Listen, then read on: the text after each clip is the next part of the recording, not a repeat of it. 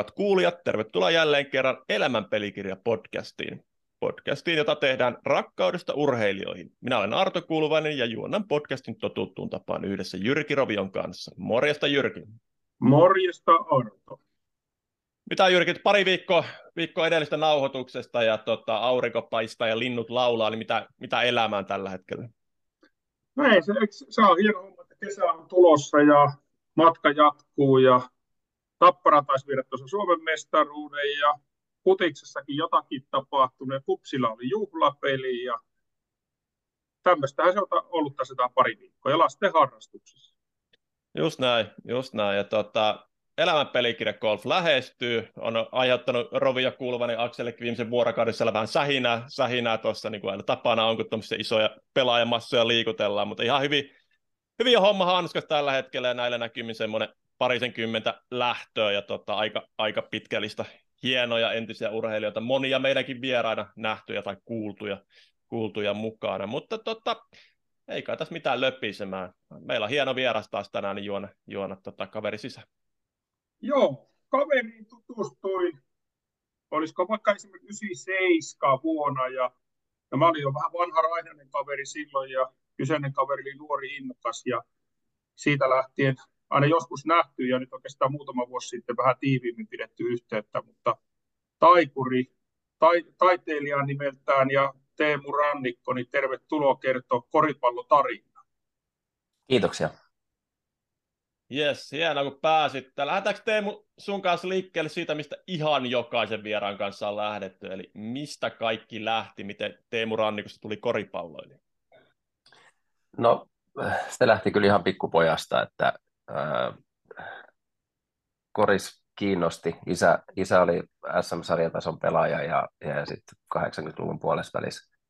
valmensi tullut NMKta SM-sarjassa ja mä olin aika paljon, paljon hallilla mukana ja, ja tota, omassa huoneessa oli kori, missä, missä heittelin paljon, paljon ja tota, siitä se sitten oikeastaan lähti varmaan se kipinä, että et, tota, hallilla paljon pelejä kattelin paljon, treenejä kattelin paljon ja itse pompottelin siis sivussa ja sitten jalkapallo oli toinen, toinen laji siinä varmaan 12-13-vuotiaaseen saakka, saakka ja tota, aika pienestä pitäen oli selvää, että halu, haluaisi, että koripallosta tulisi ammatti ja viisivuotiaana lupailinkin jo kummitädille Ferrari sit, kun mä joskus NBS pelaan, mutta sinne asti ei ihan, ihan päästy, mutta tota, mutta mut, kyllä se on ollut koko, koko pienen pojan tai koko pienen pojan niin kuin elämän yksi iso juttu oli koripallo. Et se oli se mun paras lelu, minkä, minkä kanssa mä halusin leikkiä ja, ja tota, sitten kaikki meni suht nappiin ja, ja, ja sain, sain pelata aika pitkän ura. Joo, otetaan tuohon to, kiinni tuon jalkapalloon, kun itse olen TPS-taustoilla vuosia autellut ja tuossa muutama vuosi sitten löysin semmoisen hemmetimoisen kasan vanhoja kausikirjoja ja sitten kaivelin sieltä, kun itsekin on sama ikäluokka kuin sä, niin se joukkuekuva, missä, missä muun muassa Taikuri Rannikko oli mukana. Eli aika monta muutakin ihmistä, jos tuli sitten myöhemmin niin urheiluammattilaisia eri lajeissakin. Niin tota, minkälaisia muistoja sulla on noista pudis, pudisajoista? No hyvin muistoi, että, että nappula liikaa tuli pelattu Hannu Niitun joukkueessa ja, ja sitten kauppari, kauppari siinä ää, nuorena ja sitten koska se loppuu 90-vuotiaana siihen aikaan siirretty, siirryttiin sitten Tepsin tai Tuton tai Interi tuli silloin, silloin mukaan ja, ja oli selvää, että Tepsin, Tepsiin menen ja siellä sitten varmaan se tosiaan se pari vuotta, pari-kolme vuotta tuli ehkä pelattua, pelattua ja meillä oli ihan hyvä, hyvä nippu kyllä kasassa ja paljon, paljon hyviä urheilijoita sitten niin kuin muissakin lajeissa sen jälkeen, että moni lopetti, lopetti tota jalkapallon ja, ja, ja sitten keskittyy siihen toiseen lajiin, että, että varmaan Tero Niittymäkin nyt kuitenkin NHL-maalivahdiksi itsensä raivas sieltä, että et, tuota, Jantsu taisi pelata vähän pitempään vielä Tepsissä kuin minä, mutta, mutta tuota, oli muitakin hyviä, hyviä muiden lajien osaajia, että kyllä me palloakin osattiin potkia, mutta siinä vaiheessa vaan se päätös piti tehdä, tehdä ihan treenimäärien takia ja, ja, ja omalla kohdalla vaikka ihan hyvä olin siinä lajissa, niin, niin, niin korissa oli kyllä niin kuin ihan selvä, selvä valinta, että sitä, sitä haluaa jatkaa ja siihen haluaa panostaa enemmän. Joo.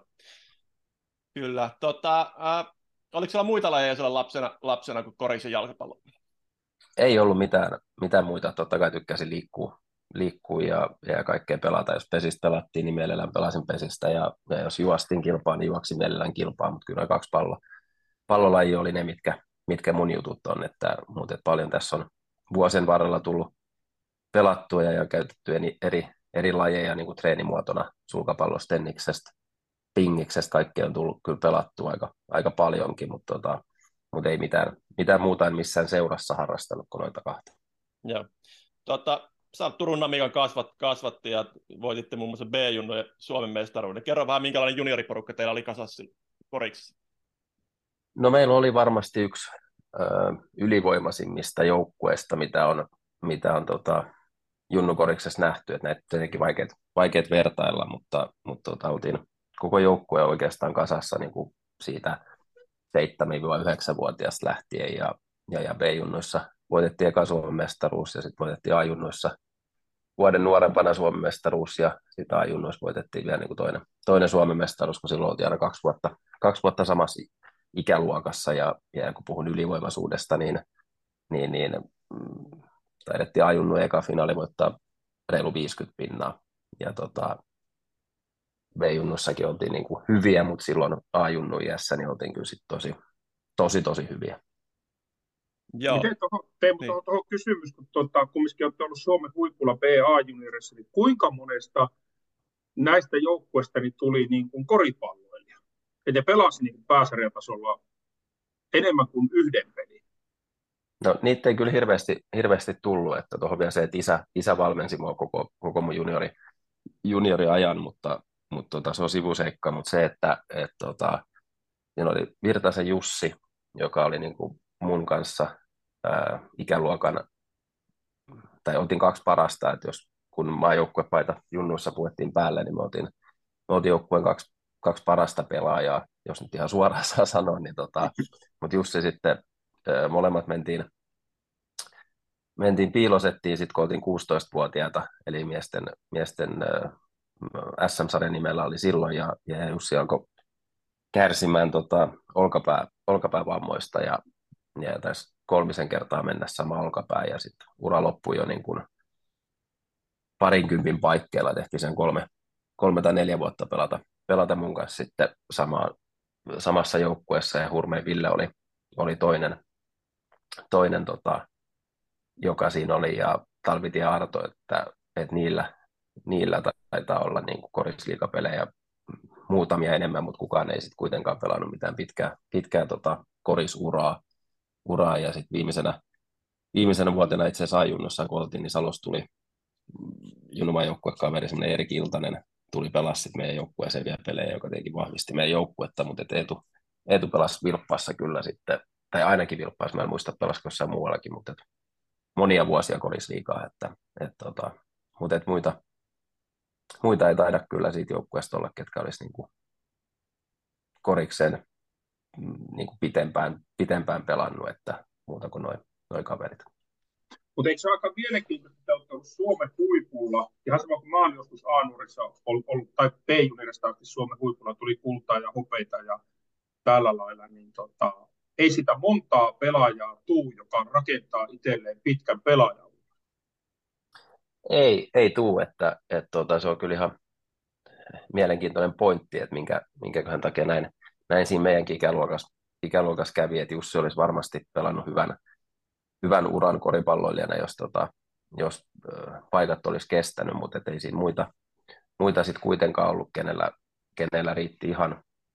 ihan rahkeet sinne niin kuin korkeammalle Suomen tasolle, puhutaan niin korisliikasta, ei puhuta maajoukkuetasosta ulkomaista, mutta tota, mm. ää,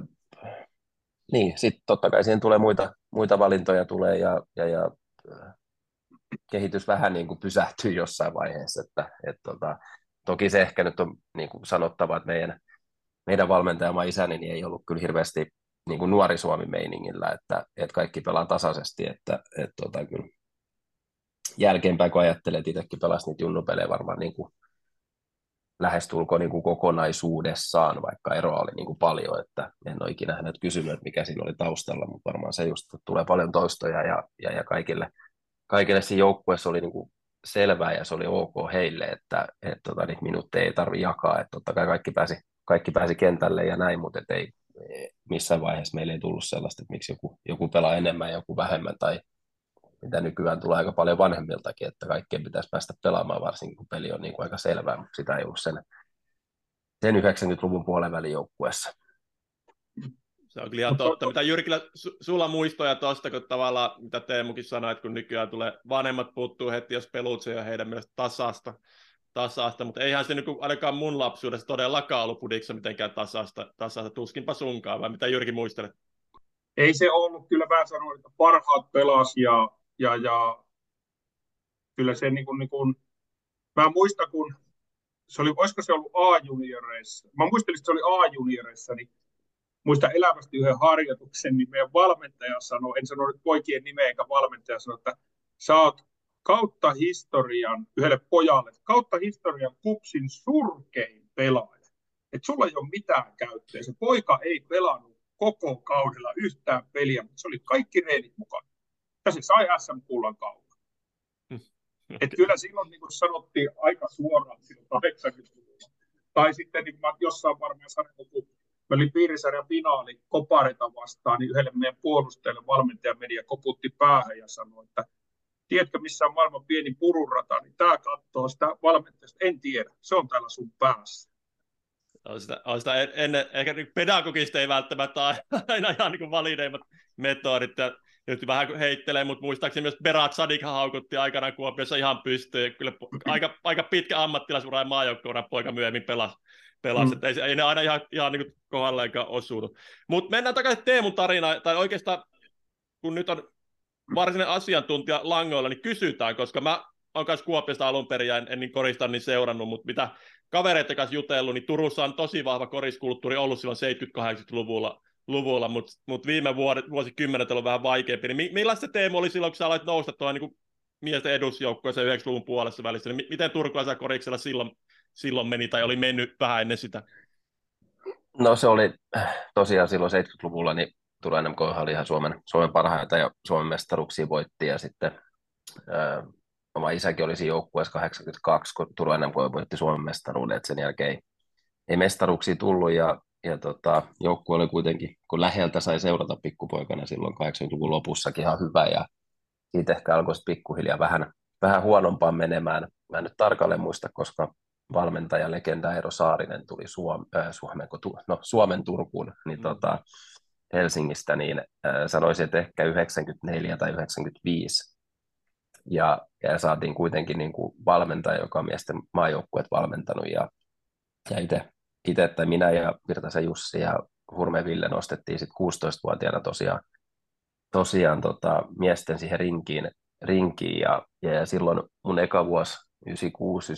niin oltiin putoamiskarsinnoissa. Karsinnoissa ei pudottu ja sen jälkeen sitten tai itse asiassa silloin jotain piiloset olla niin sponssinimenä. Ja, ja, ja sen jälkeen sitten alkoi vähän menestys tulemaan, tulemaan paremmin, että seuraava vuosi oltiin välierissä, hävittiin, hävittiin, joo, olisiko se näin ollut, että oltaisiin heti oltu välierissä, en nyt muista ihan tarkalleen, mutta ainakin 98-99 kaudella niin oltiin välierissä, hävittiin 3-2 ja, ja tota, voitettiin pronssia silloin, ja viimeisenä vuonna, kun olin Suomessa, niin oltiin hyviä, mutta hävittiin sekin vähän yllättää ehkä välierä 3-0 Lahdelle. Ja, ja tota, mutta silloin oli semmoista Suomi-Ruotsi-sarjaa, voitettiin se, voitettiin Suomen kappi, että oltiin kyllä niin kuin ihan, ihan Suomen, no, että voitaisiin Suomen mestaruut, niin että olisi Suomen paras, mutta kuitenkin top, top kolme joukkue. Ja, ja tota, sitten siinä kävi niin, että Piiloset sponsorina niin päätti, että et tota, hän ei enää jatka joukkueessa ja pääsponsori lähti ja ehkä ollut niitä tekijöitä, taustoilla niin paljon, että siitä lähti sitten se alamäki. Alamäki ja tässä olla vuosi tai kaksi, niin, niin, niin joukkue oli sitten jo ykkösdivarissa ja, ja, ja onko se sitten kerran noussut sen jälkeen? Aura Basket nimellä, taisi pelata siinä 2000-luvun alkupuolella. Korisliikaa, mutta sen jälkeen tota, turkulainen korissa ollut tuolla divarissa, divarissa ja, ja tietenkin, tietenkin sääli, että näin on. Kuitenkin iso, iso paikkakunta, missä on, on paljon koripalloilijoita junioripuolella. Ajattelen tässä Kaarinan puolella itse asu, mutta on Kaarina ura, joka toki pelasi korisliikaa jonkun sen vuoden, mutta on paljon junnuja. Turussa on paljon junnuja NMK alla ja näin. Ja tota, olen sitä monesti sanonut, että täällä pitäisi tietenkin olla korisliigajoukkue, mikä, mikä auttaa, auttaisi sit pelaajia katsomaan ylöspäin ja sama, sama pätee tietenkin nais- ja tyttöpuoleen, että ei ole, Turun Rianto oli aikoinaan, aikoinaan ihan Suomen huipulla ja mestaruuksia voitti, mutta ei ole sielläkään, sielläkään puolella nyt sitten enää mitään, niin, niin itse ainakin koin silloin nuorena, nuorena poikana, että se oli niin kuin iso juttu mennä katsomaan SM-sarjan pelejä, ja tota, nyt sitä mahdollisuutta ei ole, että ei, ole, ei pelata siellä, siellä korkealla, ja, ja totta kai täällä oli pitkään ö, saliongelmia siinä mielessä, että ei ollut oikein salia, missä pelata. Et mekin pelattiin sitten, viimeinen vuosi pelattiin, tai kupittaa urheiluhallilla, pistettiin aina parketti siihen ja kasattiin ja pistettiin pois pelien, pelien jälkeen. Viimeinen vuosi pelattiin siinä Karibian kylpylähotellin yhteydessä, missä maaottelukin itse asiassa pelattu, että oli ihan hyvä, hyvä sali, mutta sinne ei päässyt treenaamaan. Ja tota, nyt sitten tietenkin kupittaa olla hieno, hieno palloiluhalli, mutta, mutta, mutta ei silti, silti korkeimmalla, korkeimmalla tasolla, että, että tietenkin kilpailu täällä, täällä niin kuin monessa muussakin paikassa on kovaa, että tepsi, tepsi jääkiekko ja jalkapallo ja Interi jalkapallo ja tepsi salibändit ja näin, että ei, se ole, ei ole tietenkään helppoa, helppoa saada sitä toimimaan sitä yhtälöä, että jos, jos ei ole tekijöitä taustalla tarpeeksi ja kuitenkin euroja tarvitaan, että pystyy pääsarjatasolla seuratoimintaa vetämään. No just näin, just näin. Tota, joo, mennään takaisin sun ura, uraan sitten. Täällä, tota, ainakin Wikipedian mukaan se oli vuosi, vuosi 96, kun sä nousit eka kerran silloin sen piilosetin edusjoukkueeseen, niin tota, onko sulla minkälaiset muistikuvat sun debyytistä korisliigassa? Öö, no mä muistan siitä, että, että tosiaan Saarisen Eero jutteli, jutteli isäni kanssa siitä ajatuksesta, että näin olisi, näin niin kuin, että hän haluaisi meidät sinne, sinne tota,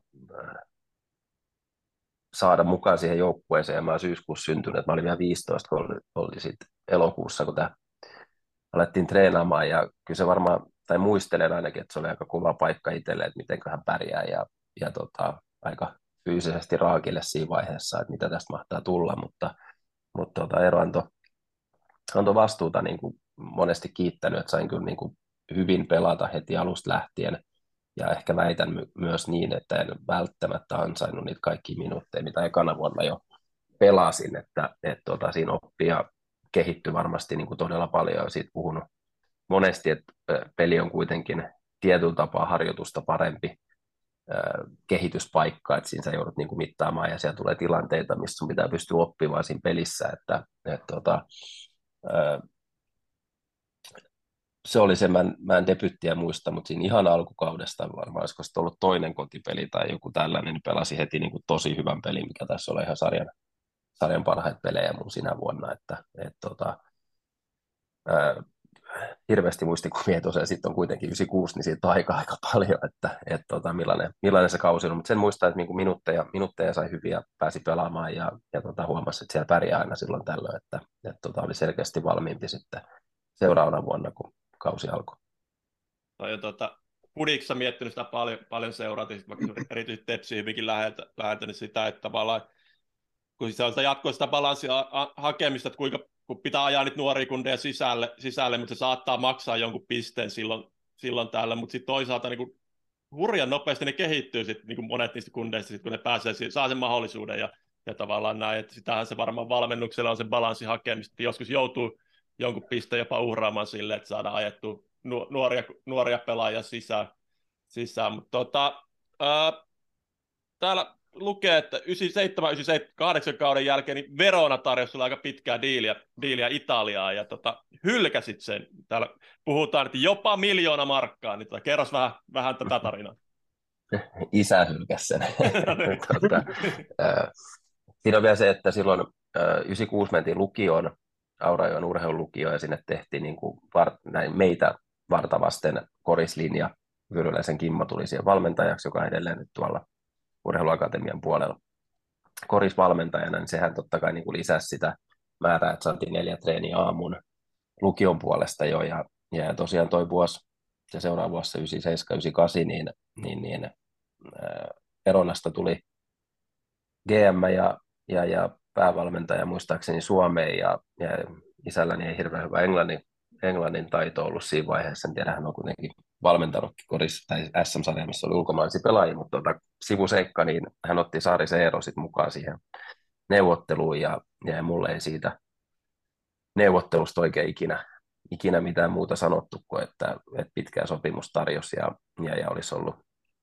mahdollisuus hoitaa siellä koulujuttuja ja jotain tällaista, ja, ja summatkin oli ilmeisesti niin kuin ihan, ihan ok siihen aikaan. Tämä olisi nyt varmaan edelleen ollut niin kuin hyviä summia, mutta tota, siihen mä en saanut kyllä oikeastaan pahemmin vaikuttaa, että oli, vanhemmilla oli tärkeää, että hoidan koulu, kouluasiat alta pois ja, ja sen jälkeen sitten voi tehdä mitä haluaa, että et, tota, siinä oli kuitenkin sitten, oliko mun ysi, koska mun eka miesten maajoukkue 97 vai, niin tota, kuusi, joo, varmaan 16-vuotiaana, niin, niin siinä voi olla, että siinä oli joku maaottelukin pelattuna sitä ennen, että oli jossain siellä sitten ehkä voinut nähdä tai jotain tällaista, mutta tota, tai juniorimaajoukkueiden puolella Sikusekko ja nämä, mutta tota, se ei niin kuin silloin yhtään harmittanut, että se oli mulle ihan selvää, että en mä myöskään itse olisi ollut valmis lähtemään minnekään tai noina lapsena, niin, niin oli aika hyvä olla kotona ja homma toimi kentällä ja, ja kentän ulkopuolella, että ei sitä kyllä pohdittu, pohdittu sen enempää, että, että mikä tässä on niin kuin hauskaa tässä jutussa, että Veronan silloinen valmentaja Franco Marcelletti, niin, niin, niin loppujen lopuksi kun Italian lähin 2000, niin kaksi ekaa vuotta pelasi hänen alaisuudessa. No niin. No niin, Verona kiva kaupunki, olisi tullut käyty, käytyä, mutta tota, kelata eteenpäin milleniumi yli, yli eli, eli vuonna 2000 ilmoittanut NBA-draftiin ja kävit, kävit myös esimerkiksi Knicksin testissä, niin kerro vähän siitä, siitä reissusta ja, ja tota, siitä aja, ajasta. Tätä vähän Petsukapoisin kanssa taittiin vähän käydä sitä NBA-draft-systeemiä läpi, mutta kerro, kerro sun näkemys siitä, että miten sun kohdalla meni. No joo, siinä oli ö, pari hyvää kautta alla, että 98, 99 ja 99 kauden valittiin, valittiin tota, korisliikavuoden pelaajaksi, pelaajaksi, että 18-vuotiaana sain sen, sen tittelin ekan kerran ja ehkä palaan vielä siihen, että jos sanoit, että nuorilla pelaajilla pitää antaa niitä mahdollisuuksia vähän kentällä, niin, niin, niin kyllä se ainakin oma, oma kohdalla päti, päti näin, että jos tosiaan kaksi vuotta myöhemmin olisi jo sarjan paras pelaaja, mutta, mutta tota, olin sitten siinä viimeisen vuoden aikana valinnut, valinnut itselleni agentin, agentin ja, ja kausi oli loppu sitten varmaan puhutaan siis vuodesta 2000, niin huhtikuussa ehkä, niin, niin sitten toukokuun loppuvaiheessa, niin, niin tota, agentti oli sitä mieltä, että laitetaan nimi, nimi NBA draftiin ja, ja, ja mä olin ekana, että ei siinä ole mitään järkeä, että mikä se on, kukaan mitään lähde varailemaan ja, ja tota, se oli vähän sellainen, siihen aikaan niin Suomen, Suomen sarja ei pahemmin tuolla eurokentillä seurattu ja, ja tota, NBA draftiin kuitenkin saat ottaa sen nimen pois, ettei se mitään, se ei niin käytännössä vaikuta sit mihinkään. Ja mä että no laitetaan, että siinä saa vähän ehkä boostia tuohon tohon, tota, ekaan ammattilaissopimuksen syntymiseen. Ja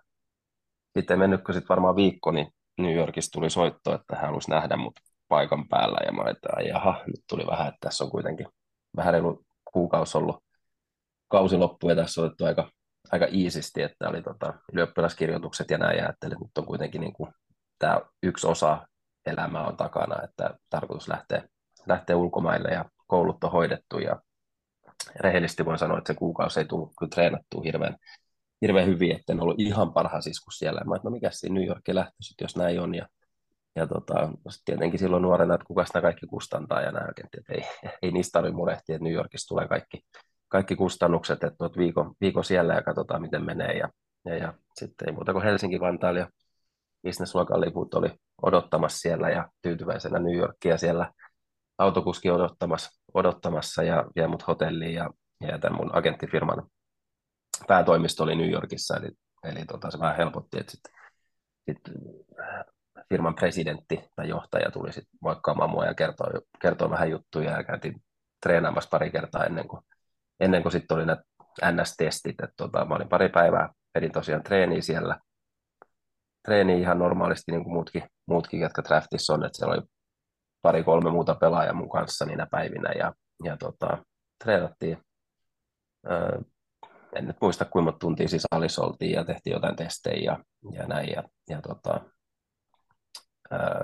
sitten oli mielenkiintoinen se toinen päivä mennä takaisin koppiin, niin sitten siellä on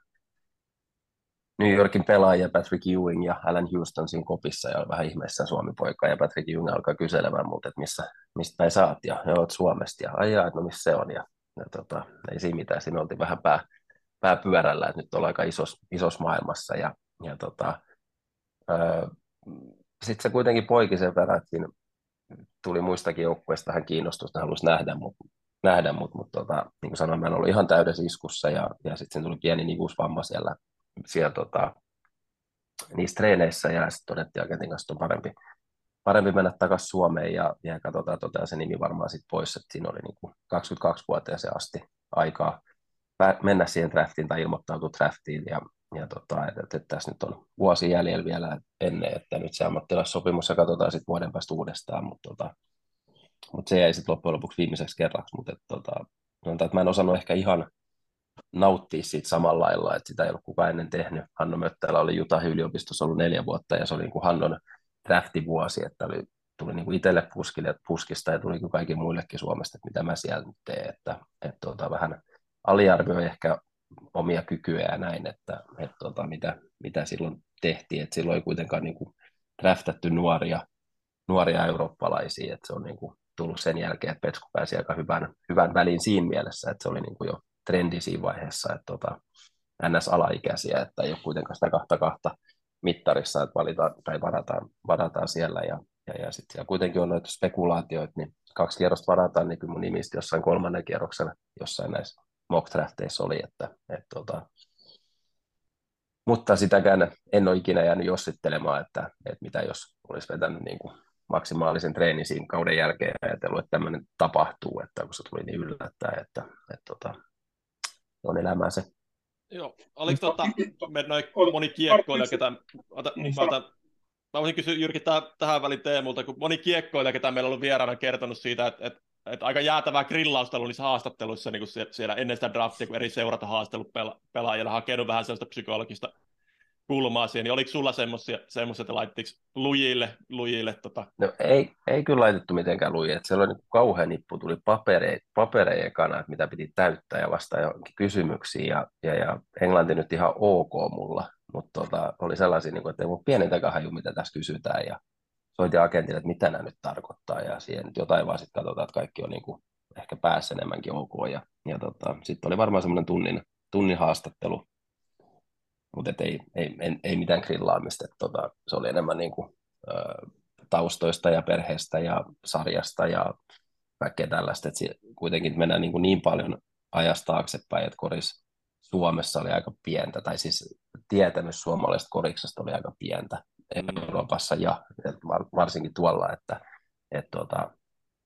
et se meni, niin kuin, meni vähän niin ja näin, että, et, tota, mutta et oli siinä toisena päivänä mun oli semmoinen Jerome Moiso, ranskalainen sentteri, joka valittiin, varattiin sitten, top 10 varaus, varaustraftissa ja, ja sitten sekin hassu, että, että mennään ajassa sitten, tässä siinä on seitsemän vuotta vai kahdeksan vuotta eteenpäin, niin pelattiin Moskovassa yhdessä. Niin, niin. pieni korismaailma. Tota, oliko Jyrki sulla joku kysymys? Ei, mulla on vaan toi, kun kuuntelee tätä sun, sunkin niin huikeaa uraa, niin sä oot ollut vähän niin kuin semmoinen uudisraivaaja, jos niin kuin ajattelee, että Eurooppaan nuorena lähtee vähän tuntemattoman maailmaan. Oliko sun aikana, kun sä, esim. sä lähdit 18-vuotiaana maailmalle tai 20-vuotiaana, niin oliko paljon ulkomailla koripalloa? Niin, mennään siihen väliin vielä, että mä lähdin, mä lähdin 19-vuotiaana, mutta tota, täytin, niin. täytin 20 sitä aika pian, mutta se on tosiaan raivaa ja joo, kukaan ei ollut sitä ennen tehnyt, että, että 19-vuotiaana saisi sais diilin Euroopasta ja lähtisi niin kuin ammattilaiseksi, että, että tota, se Bosman sääntö, eli, eli eurooppalaisten pelaajien niin kuin vapautuminen, vapautuminen eurooppalaisessa koripalloilussa tuli joskus 90-luvun puolen välin paikkeille, että Jyri Lehtonen oli se tota, ennakkotapaus siinä, että, että se meni sit loppujen lopuksi oikeudessa läpi, että eurooppalaisia tai muun maalaisia Euroopasta pääsee myöskin pelaamaan, että siihen asti oli niin kuin tyyli, että kaksi, kaksi ulkomaalaista per joukkue, noissa eurosarjoissa, ja jos mä nyt oikein muistan, mutta tota,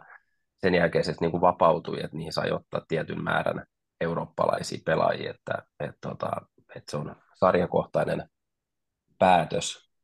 edelleen, että minkä määrä ulkomaalaisia pelaajia saa joukkueessa olla, että, että tavallaan, että jos asia olisi niin oikeuden käytettävissä, niin sähän Euroopassa EU sisällä saa mitään rajoittaa, että et voit ottaa kymmenen suomalaista joukkueeseen, mutta ne on niin kuin maakohtaisia sääntöjä, että Suomessa omat säännöt ja Italiassa omat säännöt, mutta tota, silloin oli niin kuin joitain pelaajia maajoukkueesta oli, oli Euroopassa, sanotaan ehkä joku 5-6 kappaletta silloin, kun mä, mä lähdin, tai oli ollut mua ennen siinä 95-2000 välillä. Joo. Et sen jälkeen nyt on paljon pelaajia. No on enemmän, enemmän toki, mutta että säännöt on muuttunut ja se on helpottanut, helpottanut sitä, että, että tosiaan se on 2000-luvulla niin oli enemmän, mutta eihän me niin missään vaiheessa niin kuin, ihan mielettömiä määriä ole tuota, Euroopassa pelaajia. Jos ajattelee viime vuoden EM-kisajoukkuetta, niin, niin, niin ammattilaisena Euroopassa joukkueesta, niin mitäs Henrik Antonen pelaa korisliigaa, Miro Lidle menee nyt yliopistoon, että oli high schoolissa tämän vuoden, että kymmenen muuta, muuta taisi sitten pelata niin kuin ammatikseen. Lauri NBS ja, ja, ja muut sitten, muut sitten tota Euroopassa, että ei niitä kuitenkaan puhuta mistään kymmenistä, että et, tota, en tarkkaan luku tiedä, mikä meillä tällä hetkellä on, on pelaajia, ehkä maajoukkueen puolelta pitäisi sitä pystyä tästä sanomaan, mutta, mutta ehkä kymmenkunta. Eli jos ajattelee sulla... niin kuin jääkiekko NHL tai tällaisiin, näitä ei pysty vertaamaan mitenkään, että et, tota, että millaisista määristä puhutaan. Toki pelaajamäärät, niin kuin lajikohtaiset määrät on aika, aika eri. Että jos puhutaan koripallo, jalkapallo, jääkiekko, niin jääkiekko on aika, aika pieni maailmanlaajuinen laji kuitenkin. Mm. Mutta jos mietitään sille, että mä mietin itse, kun aamaa joukkueessa oli 90-luvun alussa, niin Suomesta lähti Eurooppaan pelaa jotain, vaikka Hollantia vastaan maaotteluun, niin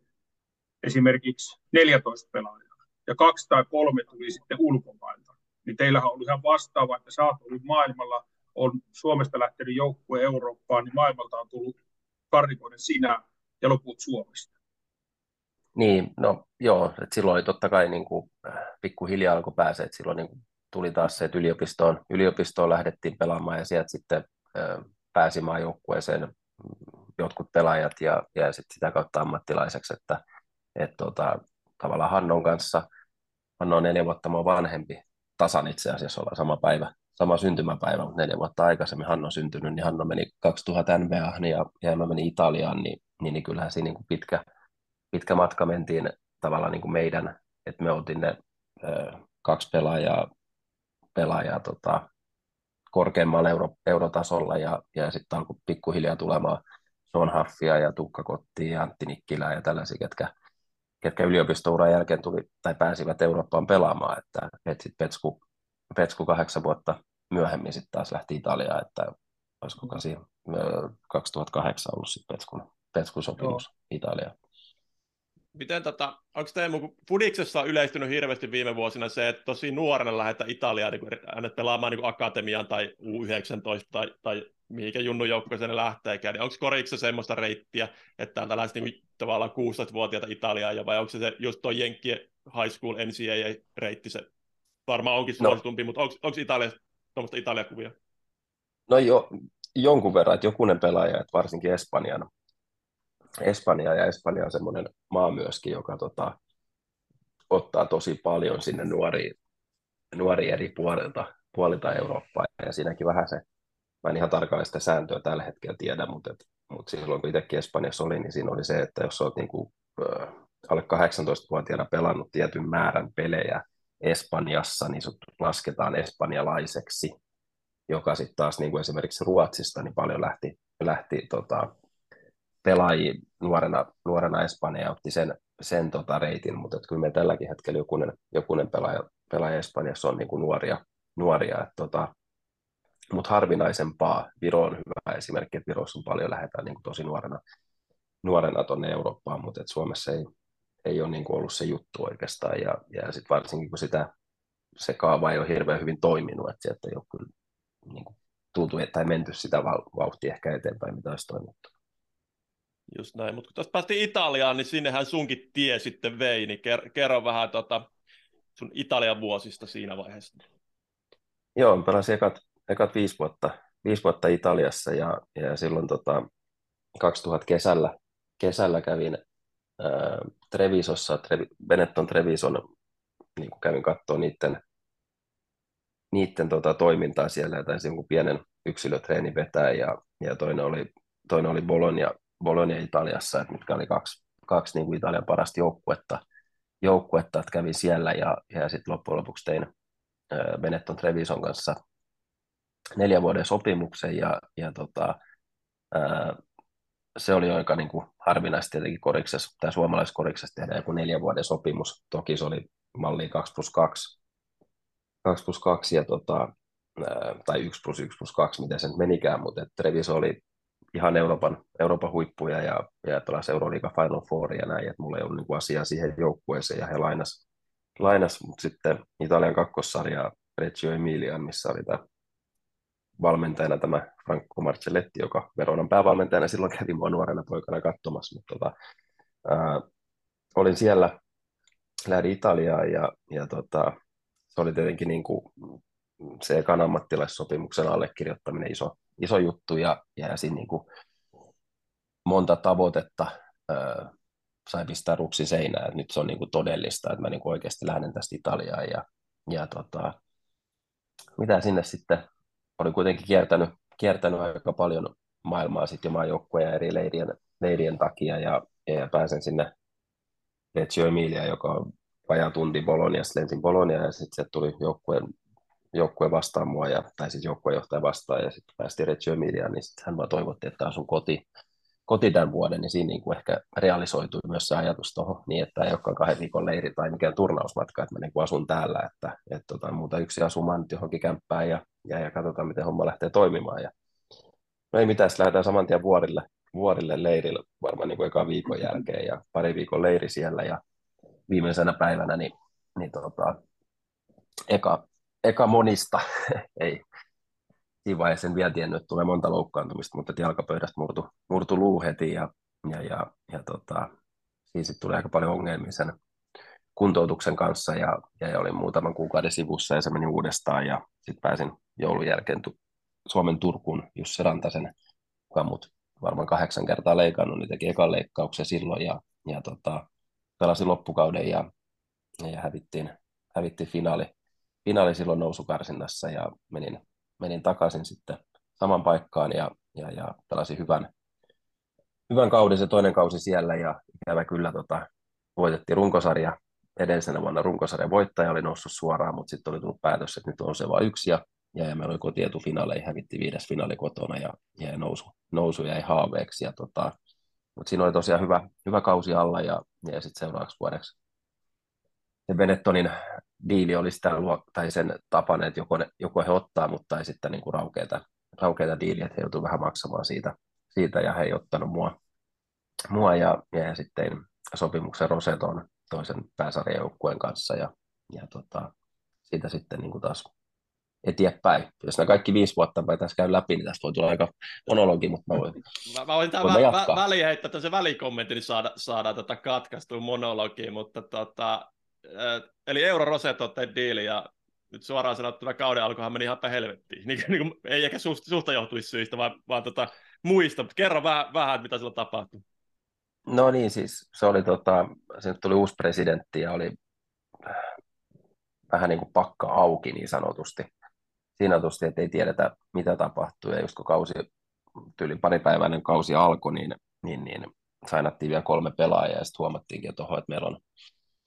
meillä on itse asiassa hyvä joukkue tässä, että, että tota, siinä oli kaiken näköisesti kentän ulkopuolella, mutta sitten kun pelit alkoi, pelit alkoi, niin meillä alkoi kyllä niin kuin homma rullaamaan tosi hyvin ja me oltiin aika sensaatiojoukkue, että oli kuitenkin joukkue, jota ei playereihin edes laskettu ja, ja tota, varmaan joulutauolla ollaan niin kuin top 4 joukkue, neljä joukkue Italiassa ja, ja pelasi itse, itse niin kuin tosi hyvin, että, että tarvittiin rankata niin kuin parhaaksi takamieheksi ekan, ekan tota, puolikkaaseen kauteen ja, ja tota, mutta sitten vähän rahavaikeuksia koko kauden ajan ja, ja, ja sitten itsellekin tuli pieni sormi, sormivamma, sormivamma, seuraava murtuminen ja, ja tota, kevätkauden sitten vajaa kaksi kuukautta sivussa ja tiesit tyssä ekalla ekal kierroksen playereissa ja, ja tota, siinä oli kaiken näköistä kaiken kentän ulkopuolista ongelmaa. Mun asiat hoidettiin erittäin hyvin siellä, mutta monen mun asiat ei hoidettu ja, ja tota, Joo. se oli vähän, vähän sotkunen kausi. No mä vähän vitsin kentän ulkopuolella. Niin, mä just vitsin tuohon, että Wikipedian mukaan sulla murtu sen kauden aikana niin pari kertaa käsi, plus sitten varkaat tyhjäti kämpän, mikä on tietysti ehkä vähän... vähän... Joo, joo, itse asiassa Wikipedia, Wikipedia valehtelee esimerkiksi, kerran murtu, murtu tota, sormi tosiaan, ja mä unohdin sanoa, että se oli eka, eka vuosi, eka vuosi tota,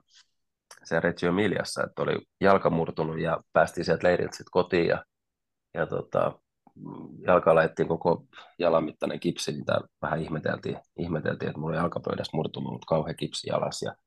taisi viikon verran mennä, niin jossain treenejä katsomassa, sit, niin, niin, niin sitten aikaa sitten parkat oli käynyt siellä ja kävi tyhjentämään mun kämpää. Okei, okay, okei. Okay. Jääkö se koskaan kiinni? Mutta... Ei jäänyt kiinni. Siellä oli mafia, mafia tausta.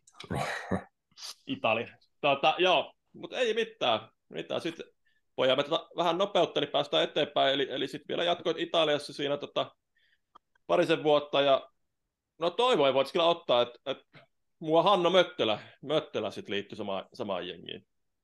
Joo, se tosiaan se Roseto-kauden jälkeen, niin kuin sanoin, siellä oli ongelmia ja, ja, ja presidentti halusi sitten lähteä, lähteä pois ja Scavolini Pesaro, joka oli hyvin perinteikäs, perinteikäs seurasin parin tunnin päässä, päässä tota, Rosetosta, niin, niin niitä presidentti osti, osti seuran ja, ja halusi mut ja päävalmentajan ja Marko Militsin siitä joukkueesta mukaan sinne, sinne Pesaroon ja, ja tota, siirto sinne, tosi iso juttu, kahden vuoden diili sinne ja Pesaron, tai Roseton kanssa oli kahden vuoden diili, mutta sitten se jatkettiin vielä niin kuin vuodella, vuodella Pesaroon ja, ja kesällä treenimatsi, treenimatsi Venäjää vastaan, Venäjä vastaan Tampereella ja ennen kauden alkuun just oli pari viikkoa siitä eteenpäin piti lähteä Italiaan ja eturisti sinne poikki, poikki pelissä ja, ja tota, sitä alkoi tietynlainen soppa sitten soppa sen kanssa, että treenimatsi ja silloin nämä vakuutusasiat ei ollut ihan niin sillä tasolla, mitä ne nykyään on, nykyään on ja, ja tota, siinä meni sitten se viisi ja puoli kuukautta siihen kuntoutukseen, mikä aika, aika pieni aika nykyään, jos ajattelee, että sit leikkaukset, niin viisi ja puoli kuukautta pelasi Italian pääsarjassa kuitenkin pelin jo, että me nyt puhutaan kuitenkin 8-10 kuukautta aika useasti eturistinen vammasta, mutta tota, no, tehtiin asiat hyvin. Ää, tota, mutta loppukauden pääsin pelaa, pelasin hyvin, ää, hävitti välierissä ja saatiin Euroliiga, Euroliiga-paikka ja Hanno oli pelannut Boloniassa, pääsi finaaliin, finaaliin silloin ja sitten kesäaikana, kesäaikana tota, saatiin Hanno houkuteltua Pesaron, Pesaron joukkuekaveriksi sinne ja, ja, sitten oli tietenkin isot odotukset, että Euroliiga kuitenkin maailman toiseksi paras sarja ja, ja, ja tietynlainen unelma siinäkin, että sinne jonain päivänä pääsee, niin sitten se toinen vuosi, toinen vuosi Pesarossa, eli 2004-2005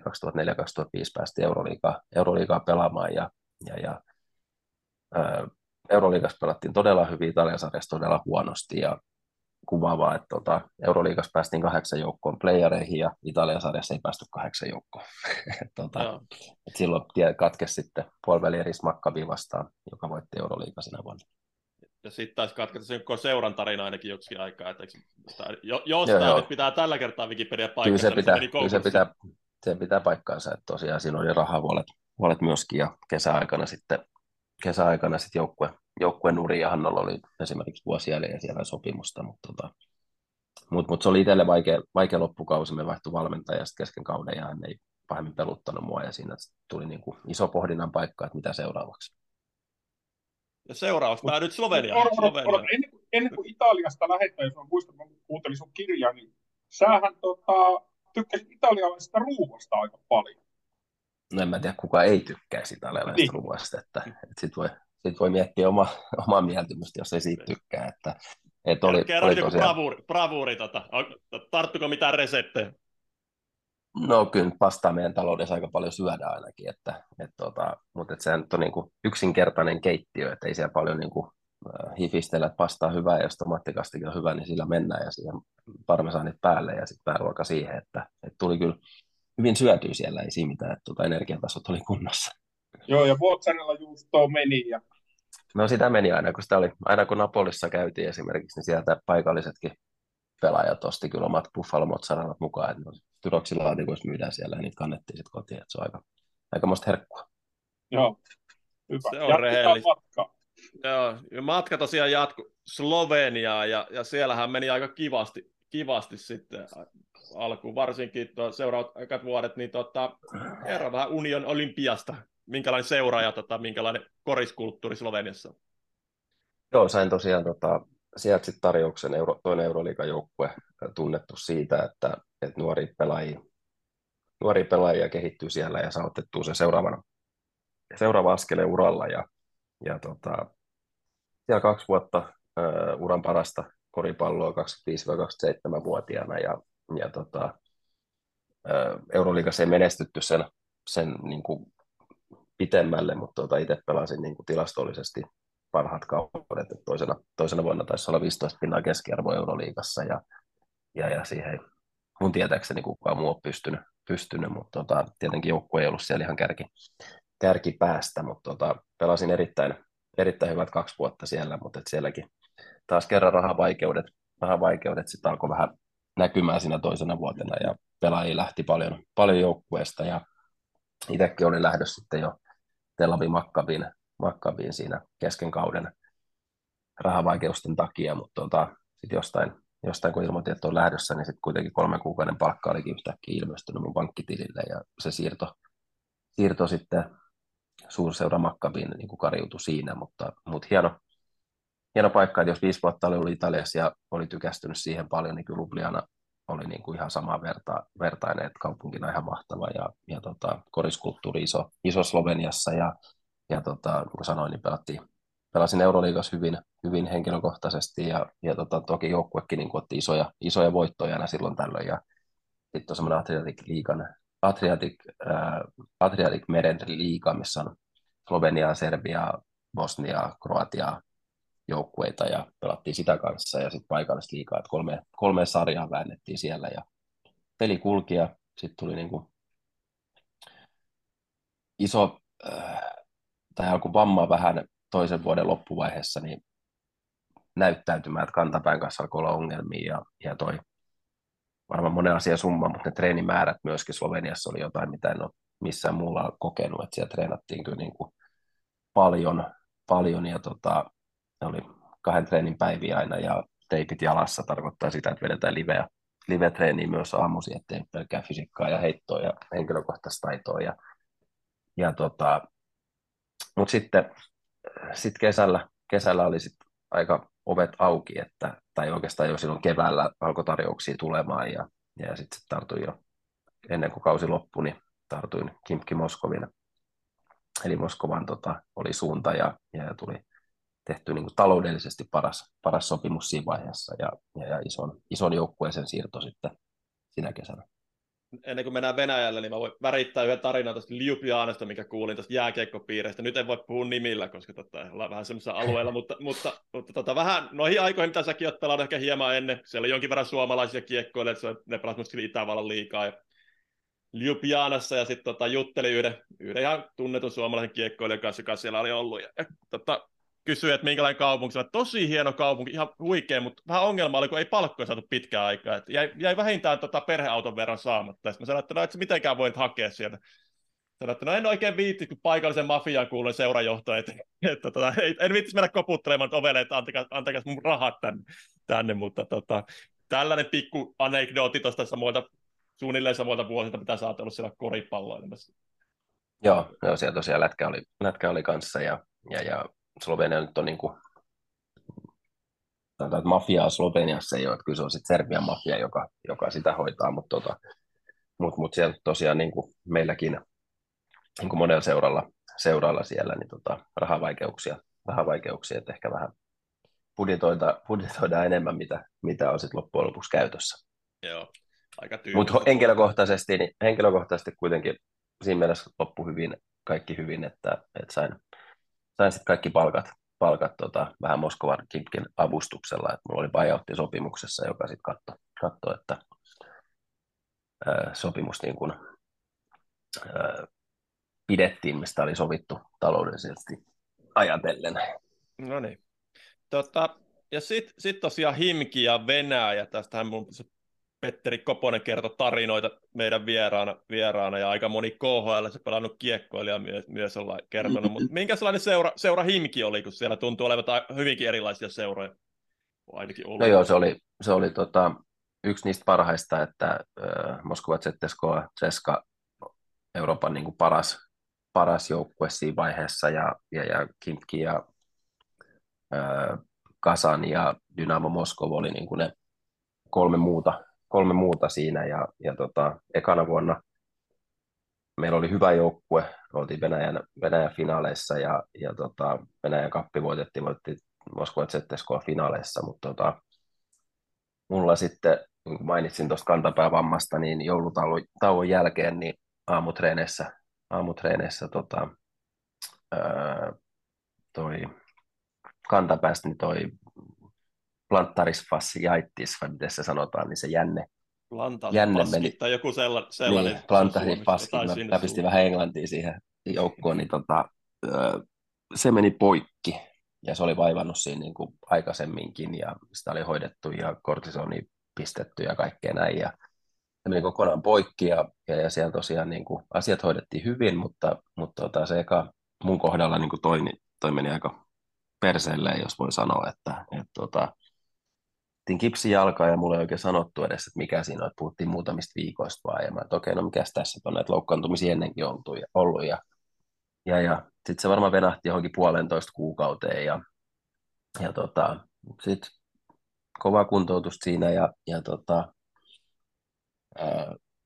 pelasi yhden, yhden pelin varmaan, tai kaksi peliä, ja sitten että on ihan mielettömän kipeä, että eihän tämä pysty mitään tekemään, niin kuin, että ei tämä pysty astumaan. Ja, ja sitten taas soitto Rantasen Jussilta, oli jo hän, hänelle infonut tästä etukäteen aikaisemmin, ja hän kovin ihmetteli, että mitä, mitä sillä tehdään siellä, ja, ja tota, no sitten sai luvan tulla Suomeen, ja, ja, ja Jussi sanoi, että tämä on nyt semmoinen juttu, että sun kausi ohi, ja nyt on neljä viiden kuukauden stoppi tulossa, että et, tota, toi vamma, vamma on sellainen, että tavallaan luonto teki sen, mitä hän olisi leikkauspöydällä tehnyt, eli katkaissut sen jänteen ja sitten se olisi itsestään niin kuin parantunut tai tullut, tullut tota, kuntoon ja nyt luonto katkaisi hänen puolesta, mutta tota, sitä ei saa niin kuin missään nimessä kipsiin laittaa, että sitä pitää heti niin kuin alkaa liikuttelemaan näin, niin eikö olisi ollut pari-kolme viikkoa siihen alkuun se kipsi, kipsi alas ja jalka paikallaan ja lähti siitä sitten jo ihan väärään suuntaan kun kuntoutus, mutta tota, se kausi oli sitten siinä, siinä paketissa ja, ja, ja sitten sielläkin seurataan just, että nyt on jotain asioita tehty väärin ja, ja, ja he olisi, olisi mulle sitten tota, ää, lennot,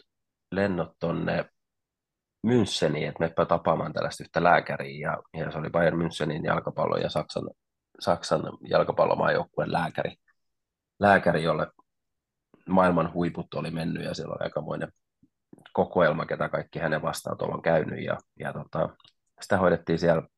tai hän itse asiassa heti ilmoitti, että nyt soitetaan sun seuraa, että sun kausi ohi. Ja kun ei oikein suomalaiset lääkäri uskottu, niin sen he uskos ja, ja tota, oli siellä viikon verran ja meni takaisin Moskovan kuukaudeksi, tuli uudestaan sinne viikoksi hoidettavaksi ja, ja tota, kausi olikin sitten siinä loppu, loppu, loppu toukokuun lopussa, että, että siinä oli se mennyt se viisi kuukautta ja tulee Suomeen jatketaan kuntouttamista ja näyttää vähän siltä, että ei tuleeko sitä niin kuin ikinä kuntoon. Että, et, tota, mutta sitten sit, tota, Rantasen Jussi teki taas taikojaan siinä elokuun alussa ennen kuin piti lähteä takaisin Moskovaan ja, ja loppujen lopuksi mä sitten kuntouduin niin kuin siihen, kun kausi alkoi, eli lokakuuhun, että siinä tuli semmoinen kymmenen kuukauden, kymmenen kuukauden stoppi ja, ja, ja joukko oli pistänyt niin kuin, tehnyt aikamoisen statementin, että nyt, nyt hankitaan niin kuin pelaajia. Et, tota, et koripallollisesti meidän, tai siis joukkueen budjetti oli vähän reilu 30 miljoonaa dollaria. Niin siitä jos osaa laskea, että siinä on se 14 pelaajaa, niin se on aikamoinen budjetti, että, että tuota, otettiin, otettiin kovia pelaajia NBAsta ja, ja meillä oli aikamoinen nippu, nippu kasassa siinä ja, ja tuota, valmentaja sai lähteä aika alkuvaiheessa sitä kautta ja tuli Espanjan maajoukkueen päävalmentaja, nykyinen Espanjan maajoukkueen päävalmentaja, yksi Euroopan kaikkien aikojen parhaista valmentajista, Sergio Scariolo tuli siihen valmentajaksi ja, ja, ja pikkuhiljaa pääsin pelailemaan ja, ja minuutit ei ollut hirveän isoja, että joukkue oli tavallaan mua ei laskettu siihen joukkueeseen, kun sitä oli kasattu, että tiedätte mun kohtaloon, mutta pääsin kevätpuoleen pelaamaan jonkun verran ja, ja, ja joukkueella oli vain yksi tarkoitus, että päästä ensi vuodeksi Euroliigaa, että silloin Venäjällä oli vain yksi, yksi Euroliigapaikka paikka, ja me pelattiin Eurokappi, eli mikä on Euroliiga alempi, alempi mm, sarjataso, että sen voittaja sai Euroliigapaikan ja päästiin finaaliin, hävittiin se finaali, finaali vähän yllättäenkin, ja, ja tota, mutta sinä vuonna onneksi sitten Euroliiga antoi, tai oli ilmoittanut, että Venäjä pääsee kaksi joukkuetta, joukkuetta tota, ensi vuonna Euroliigaa ja päästiin Venäjän sarjan finaaliin ja Kipki sai sitten Euroliigapaikan, mutta mun, mun matka tyssäsi sen kauden jälkeen siellä sitten. Millaista tota, elämä oli kentän ulkopuolella? Oliko sulla oma kuski siellä kanssa? Joo, oma kuski. Oma kuski oli kaikilla ulkomaalaisilla ja, ja, ja kyllä se oli niin kuin, meillä oli hieno halli, meillä oli 5 tuhannen heushalli ja, ja kaikki asiat oli niin, kuin, niin hyvin vaan kuin rahalla saada, että et, tota, matkustettiin yksityiskoneella ja, ja tota, kaikki oli, voin sanoa ihan suoraan, että ihan luksusta, että et, tota, siinä ei paljon rahaa säästelty sinä vuonna, että kyllä kaikki asiat hoidettiin ja, ja tota, se oli hyvin erilaista, että semmoista tietenkään missään muualla ollut, että mä ymmärrän Venäjällä se, se liikenne on mitä on, niin siinä piti kuski olla, että Boris oli meidän kuski, kuski siellä pari vuotta ja sitten soitettiin Borikseen, että pitäisi kaupassa päästä käymään, niin Boris tuli hakemaan ja, ja tota, pitää ravintolaan päästä syömään, niin Boris kuskasi ja odotti siinä ulkopuolelle, että, et, tota, et koska pariskunta on valmis lähteä kotiin ja, ja tota, mutta nämä siis oli hieno kokemus ja, ja näki tavallaan, että niin kuin miten, miten se ei ollut hirveän yleistä silloin, että, että niin kuin lennellään yksityiskoneella koneella ja ne koneet oli niin kuin hienoja koneita. Et, tota, ne ei ollut ihan pieni, pieni koneita, että siellä istuttiin nojatuoleissa ja seisova pöytä tyyliin niin kuin kärryssä, että mitä haluat syödä. Okei. Okay. Tota, no, Venäjän jälkeen vaihdoit vähän tota, lämpimämpää ilmastoa ja seuraa jotain ilmeisesti enää ole olemassakaan, eli CP Granada Espanja. Niin tota, jos mietit vähän peilaatten kulttuuria, niin voisin jos nyt oikein ymmärtää, että meidän aiemmista vieraista, niin esimerkiksi kannattajakulttuuri on vähän erilainen Venäjällä ja vaikka Espanjassa. Niin tota... Joo, että Venäjällä tosiaan se, se fanikulttuuri oli aika olematonta koriksessa, että Italiassa tietenkin se oli mahtavaa ja Sloveniassa hyvää ja Espanjassa taas niin kuin mahtavaa, että, että taas yksi niin kuin tavoite täyttyy, että halusi äh, Espanjan ACP-sarjaa päästä pelaamaan, että niin kansallisista sarjoista se paras Euroopassa ja, ja tota, vuosi siellä, mikä meni ihan, ihan kohtalaisesti. Äh, taisteltiin ihan viimeisen asti playoffs-paikasta 18 joukkueen sarjassa ja, ja, ja joukkue ei ollut sitä ikinä, ikinä saavuttanut ja meillekin jäi sitten, tai jäi ne kymmenenneksi vai mikä sitten olikaan, mutta oli ihan,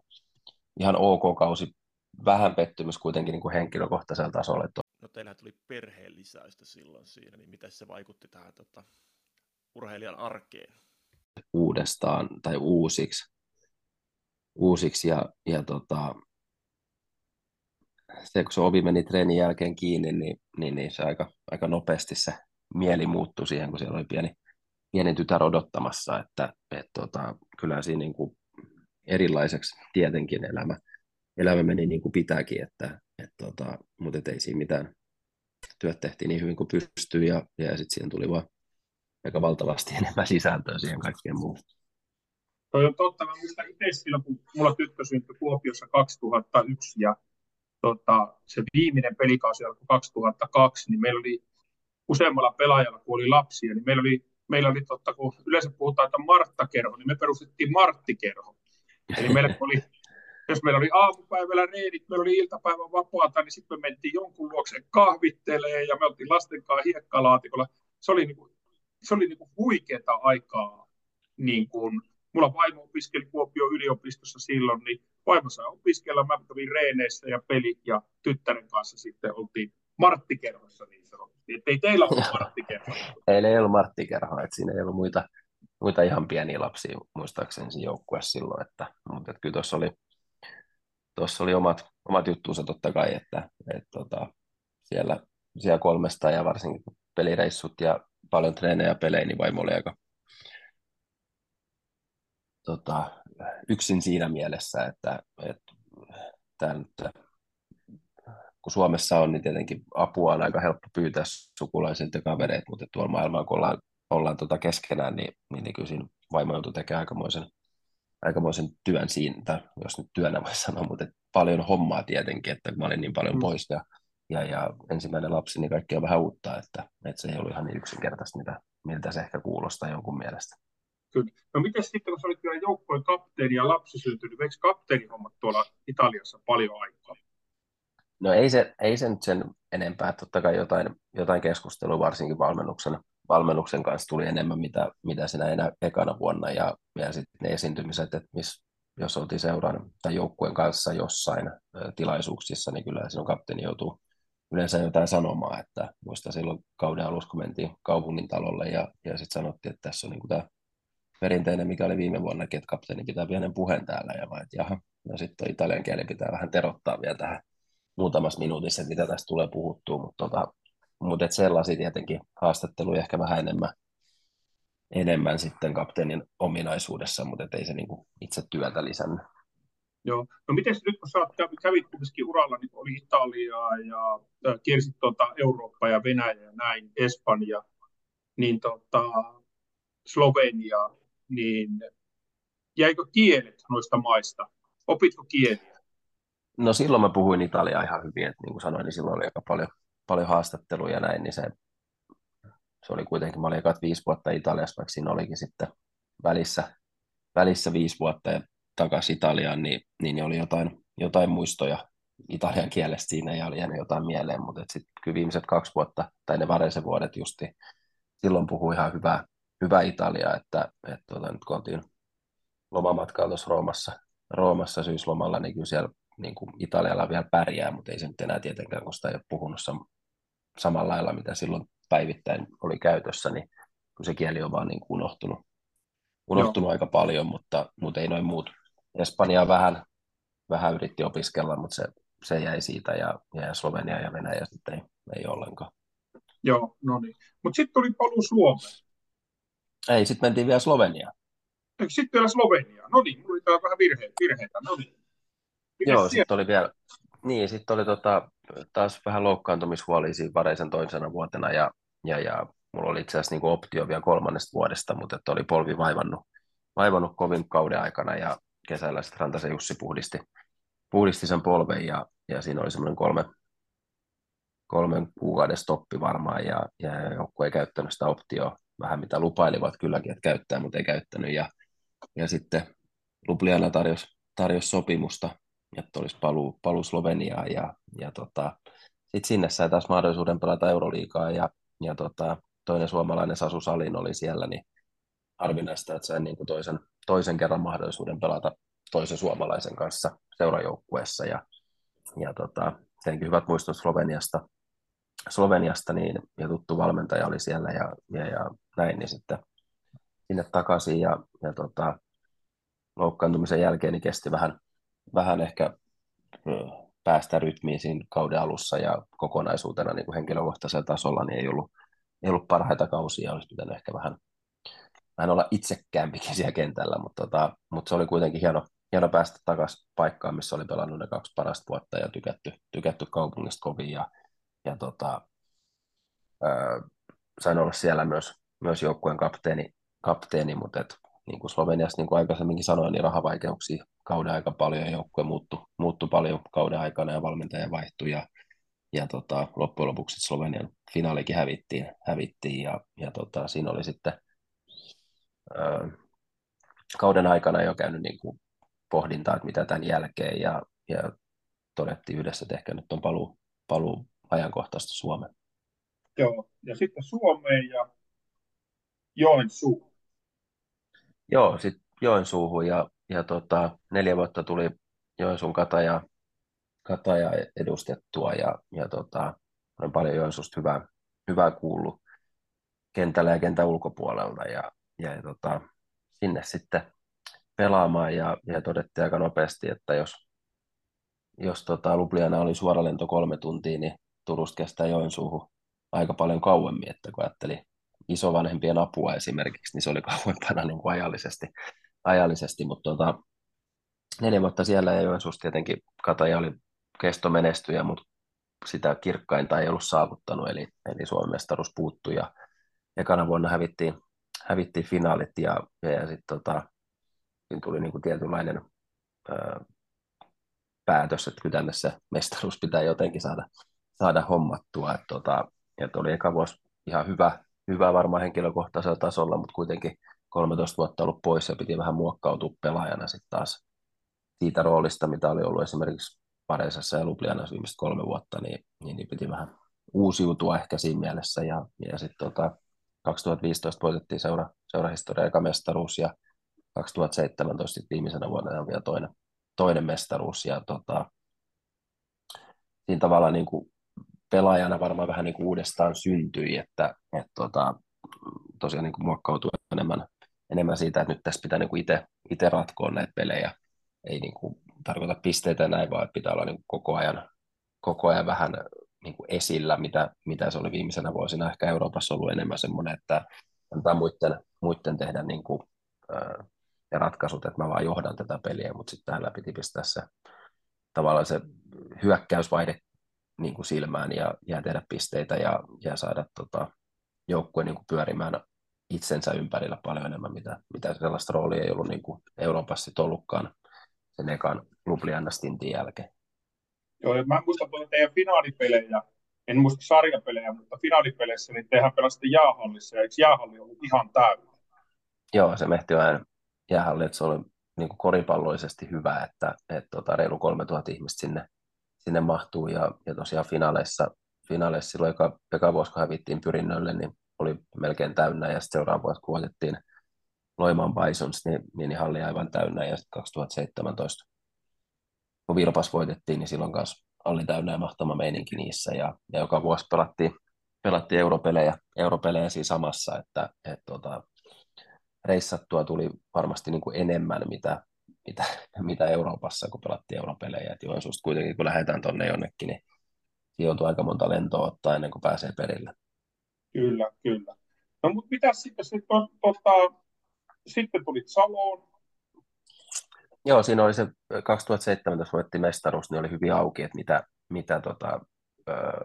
missä ja missä ura jatkuu, että, että oltiin vaimon kanssa tehty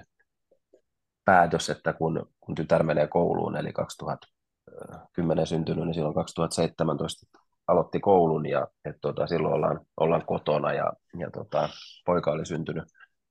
syntynyt Joensuussa sitten sit silloin ekana, ekan kauden aikana ja, ja, ja sitten finaalit oli ohi, niin, niin ei ollut vielä tietoa, että mitä, missä ura jatkuu, että tänne me joka tapauksessa muutetaan ja, ja Vilpas oli vähän ollut kiinnostunut, mutta mä en ollut niin innostunut siitä sopimuksesta ja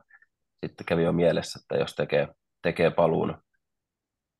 kasvattajan seuraa, että menisi divariin, divariin pelaamaan ja, ja tota, jälkikäteen ajateltuna, niin onneksi en mennyt, mutta tota, sitten Vilpas, Vilpas vähän paransi tarjoustaan ja, ja saatiin sellainen, sellainen sopimus, mikä miellytti muakin ja, ja tota, tehtiin vuoden sopimus kertaa neljä sitten, että joka vuosi ennen joulua se uusittiin jo ja, ja tota, neljä vuotta sitten tuli Salosta pelattu. Joo. Sitten, jos puhutaan oikein, niin ura päättynyt mestaruuteen. Joo, ura päättyi mestaruuteen. Et siinä oli, siinä oli tota, eka, kausi, eka kausi oltiin mun mielestä niin kuin sarjan ylivoimaisesti paras joukkue, voitettiin runkosarja aivan ihan pystyy ihan viimeisessä runkosarjapelissä, niin tota, millä ei ole mitään merkitystä, mutta pelasin, pelasin kuitenkin, että se voitto tai häviö, niin oltiin runkosarjan voittajia, niin murtu, murtu sitten tällä kertaa tota, nilkka ja, ja taas leikkaus pöydälle, pöydälle sitten ja, ja tota, tai mitä sieltä menikään, eikö niin, murtu ja sitten siellä oli nivelsiteet jo aikaisemmin poikki, niin niitä korjailtiin siinä ja, ja tota, hävittiin sitten finaalit, itse en päässyt pelaamaan niitä ja, ja tota, sitten kolmannella kaudella, kaudella kun koronakin, koronakin iski, niin tota, tuli pahin, pahin loukkaantuminen vielä, eli sääriluun murtui ja, ja tota, siitä alkoi aikamoinen kuntoutusruljanssi ja, ja, oli aika lähellä, että en olisi yhtään peliä enää, enää sen jälkeen pelannut, että, mutta tota, iso arpi ja viisi, viisi isoa mutteri siellä muist, muistona tota, siitä loukkaantumisesta, mutta 13 kuukauden kuntoutuksen jälkeen niin oli siinä pari leikkaustakin välissä, mutta tota, ää, pääsin pelaamaan, pelaamaan tammikuun lopussa ja, ja sitten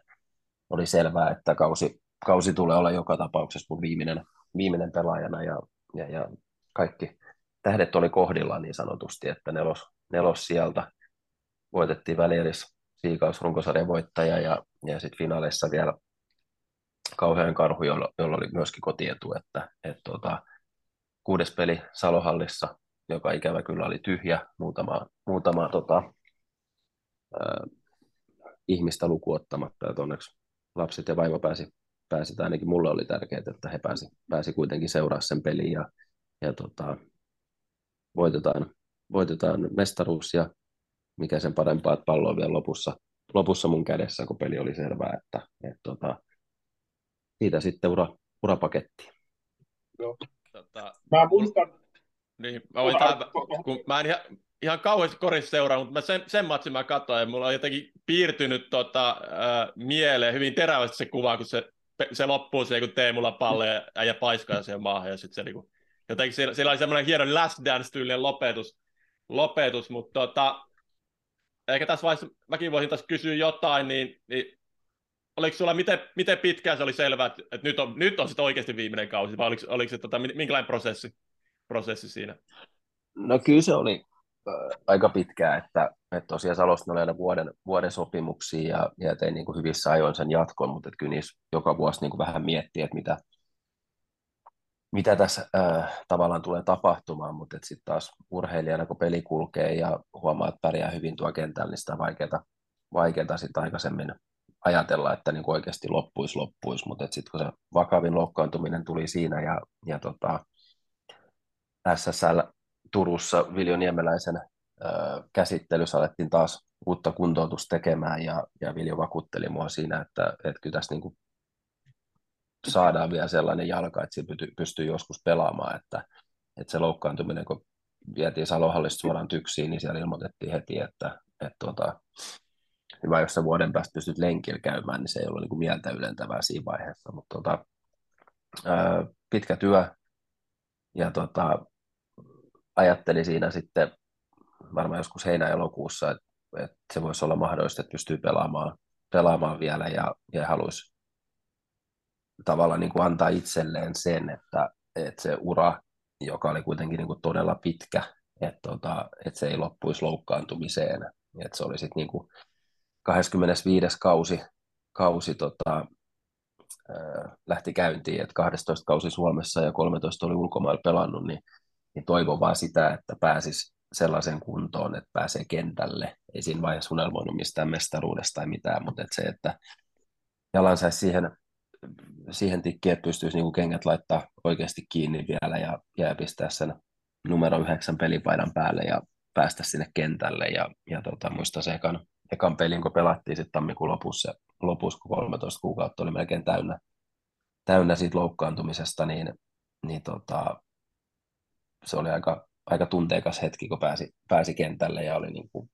lapsikarkkikaupasta, mitä ihmettä tapahtuu. Et ei, ei pärjännyt siellä kentällä, mutta oli intoa täynnä ja ja, ja siitä sitten muutaman kuukauden päästä alkoi jo playerit ja pystyi, pystyi auttamaan joukkueet ja pelaamaan jotain hyviäkin, hyviäkin pelejä siihen kauteen. Että totta kai se, että miten se sitten loppui, niin se oli niin kuin siltä kannalta öö, tavallaan niin kuin kirja olisi kirjoitettu, mutta, mm. tota, öö, mutta että se oli niin kuin aivan selvää, että se on se, se viimeinen pallonhallinta, niin siihen loppuu myös tämä ura. Mä muistan hyvin niin. sieltä SS, mä tuohon Säärinluun murtumiseen ja kuntoutukseen, niin mehän oltu pitkilleen nähty Teemu, ja siinä oli mennyt se 20 vuotta, ja sitten näin siellä, kun sä kuntoutit, niin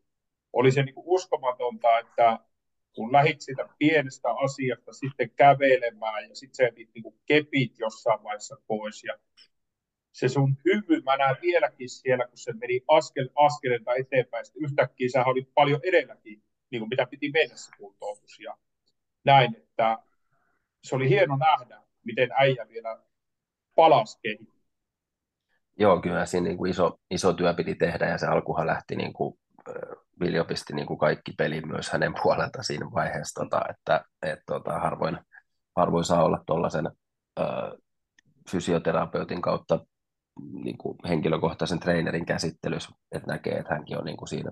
120 prosenttisesti mukana ja, ja tota, alku lähti niin kuin ihan maagisesti käyntiin, ekat kolme neljä kuukautta varmaan sitten tuli tämä maailmanlaajuinen pandemia, mikä vähän hidasti, hidasti tietenkin, että silloin missä, missä oikein pystynyt treenaamaan. Ja, ja tota, mutta sitten siinä tuli stoppi siinä jossain 7-8 kuukauden kohdalla. että se ei vaan niin se oli hyvä, mutta se ei ollut tarpeeksi hyvä. Ja, ja silloin sitten alkoi koittaa koristakin ja pystyi niin kuin olemaan mukaan treeneissä siinä alkusyksystä, mutta ei vaan niin tuntunut hyvältä, että siellä oli kipua ja joukkokaverit oli sitä mieltä, että hyvältä toi näyttää, että anna mennä vaan. Ja mä, mutta se ei tunnu hyvältä, että, että välillä tuntuu, kun lähtee hyppäämään tai lähtee heittämään, että pettääkö se jalka kokonaan alta. Ja, ja tota, leikkaus tehtiin tyksissä,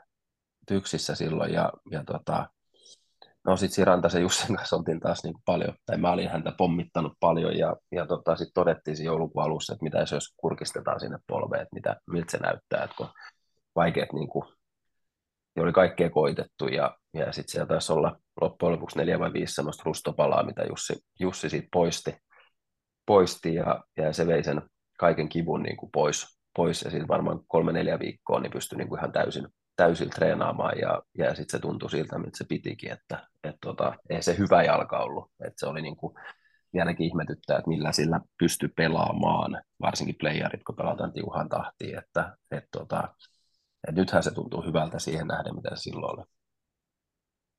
Hyvä. Tota, saatiin sellainen satumainen lopetus, mikä, mikä oli tilauksessakin sun pelaajauralle, mutta tota, sitten ura loppui ja, ja tota, olit uuden edessä, niin oliko sulla muita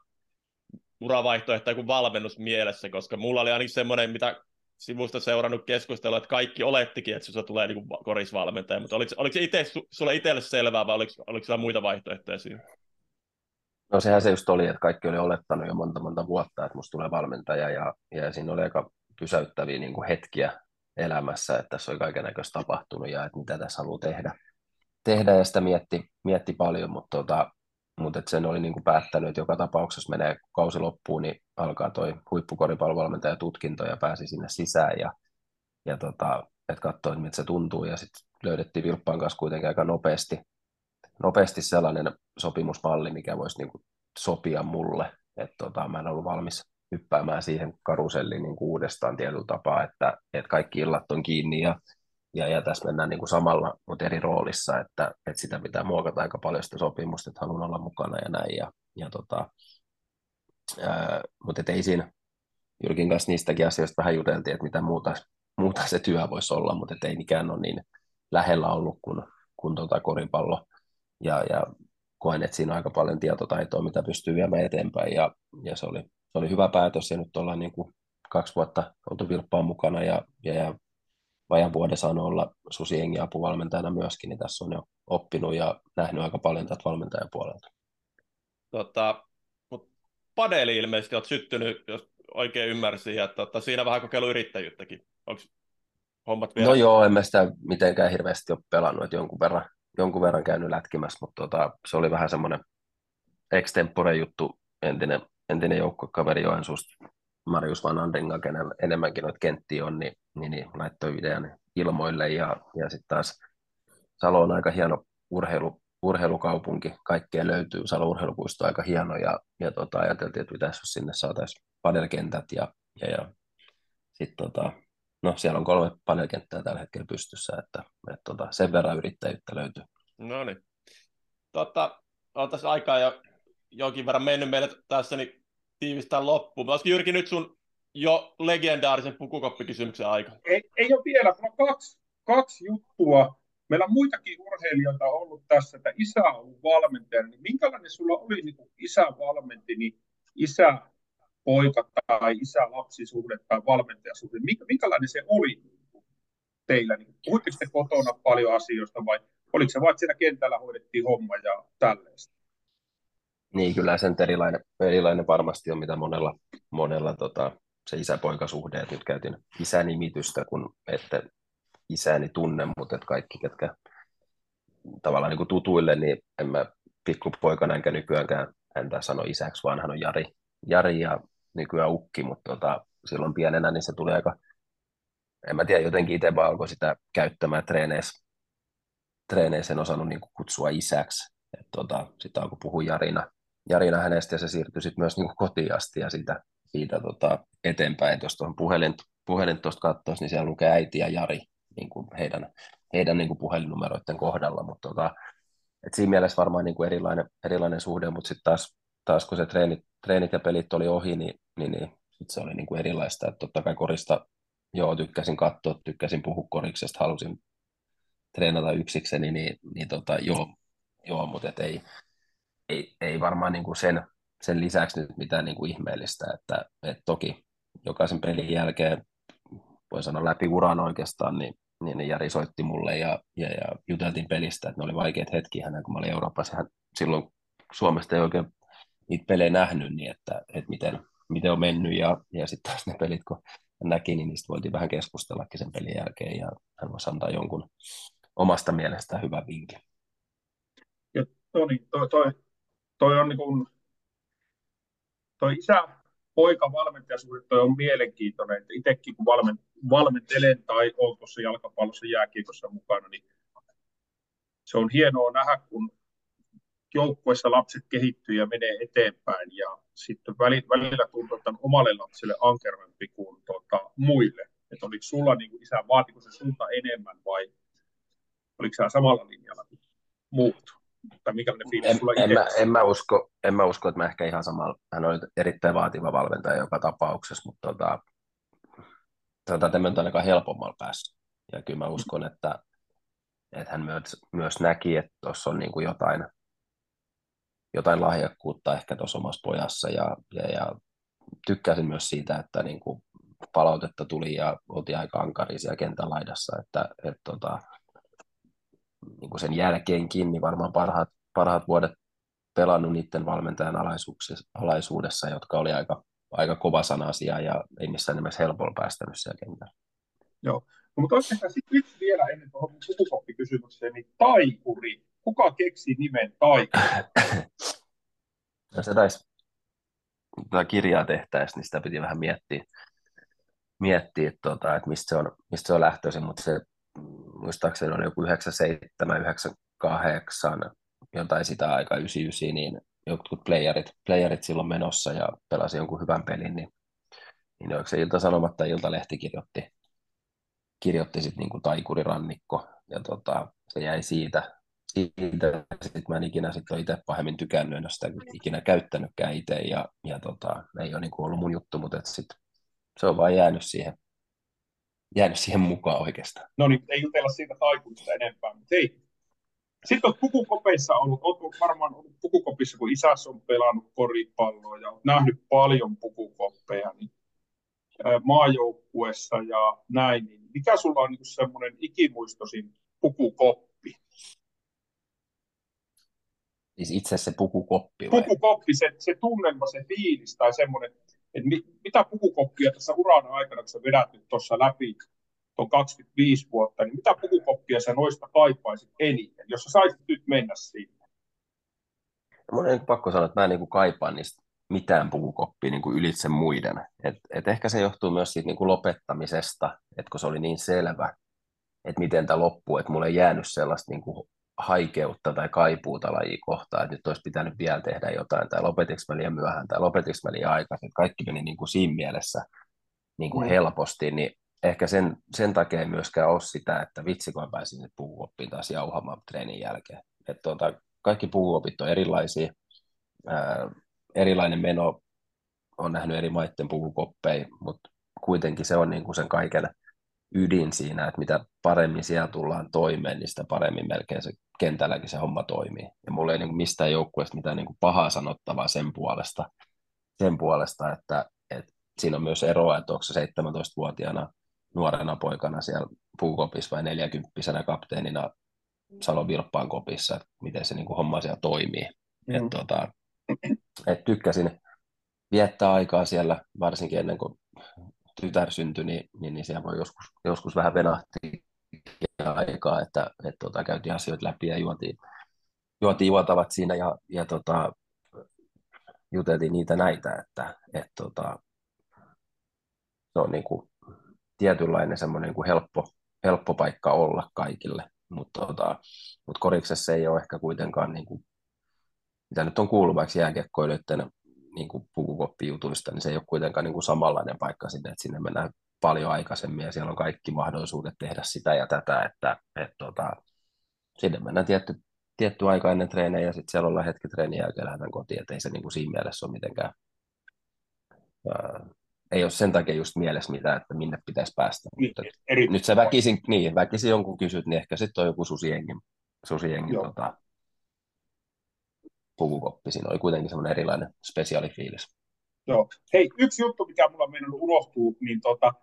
eilen juttelin yhdessä sun hyvän kaverin kanssa, ja aina mä hain jotain sisäpiirijuttuja, sä oot kirjassakin kirjoittanut tästä näin, mutta sä oot huippukalastaja. ja varmaan arvaa, kuka on, kenen kanssa on jutellut. Todella. Tuota, Todella. Kerro, siis kerro joku kalastusjuttu, kun te olitte kerran kalassa. Ja...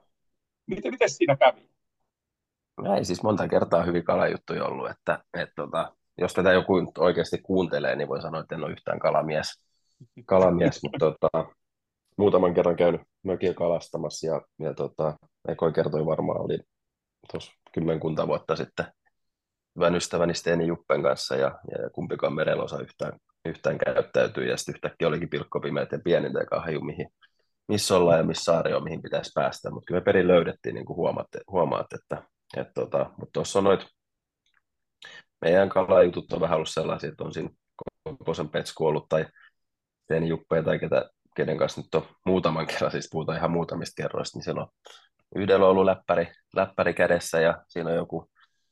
kasino, kasinosivu ollut auki ja kaksi yrittää saada kalaa ja, ja tota, joku pelaa jotain peliä ja joskus kala on tullut ja sitten olenkin ihmeessä, että mitä sitten tehdä. No niin, tämä oli kalastus. Hyvä.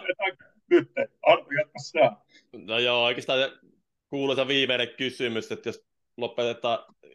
body tähän niin kuin tavallisesti eli jos, jos Teemu, niin unohdetaan kaikki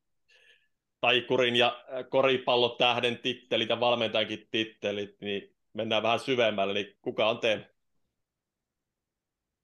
No tämmöinen reilu 40 suomalainen mies, että, että tota, kahden lapsen ylpeä isä. Ää, tota,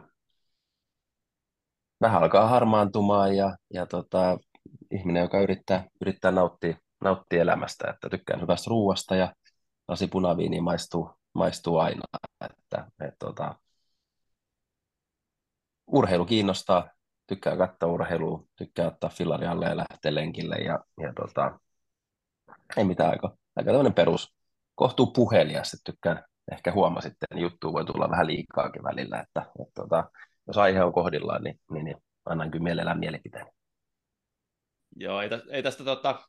kukaan varsinaisesti, varsinaisesti hiljaisia tästäkään podissa ollut, ollut että eikä tämä, tämä riittänyt tältä päivältä. Oltaisiin voitu puhua paljon susijengistä ja olikin tarkoitus, tarkoitus mutta tuosta oli tietysti kuulijoille tietysti vähän teknisiäkin ongelmia, vähän venähti, venähti tämä. Mutta hei Teemu, suuret kiitokset, oli, oli mielenkiintoista, mielenkiintoista kuulla ja tota, jotenkin sykähdyttävä oli tuo ja uran loppu, se, se meni just niin kuin pitikin. Jes, oli kiva, kiva höpötellä teidän kanssa. Kiitos Teemu ja eiköhän me soitella ja nähdään taas tässä jossain vaiheessa. Jes, näin tehdään. Hyvä. Kiitti. Moi. Moi. Moi.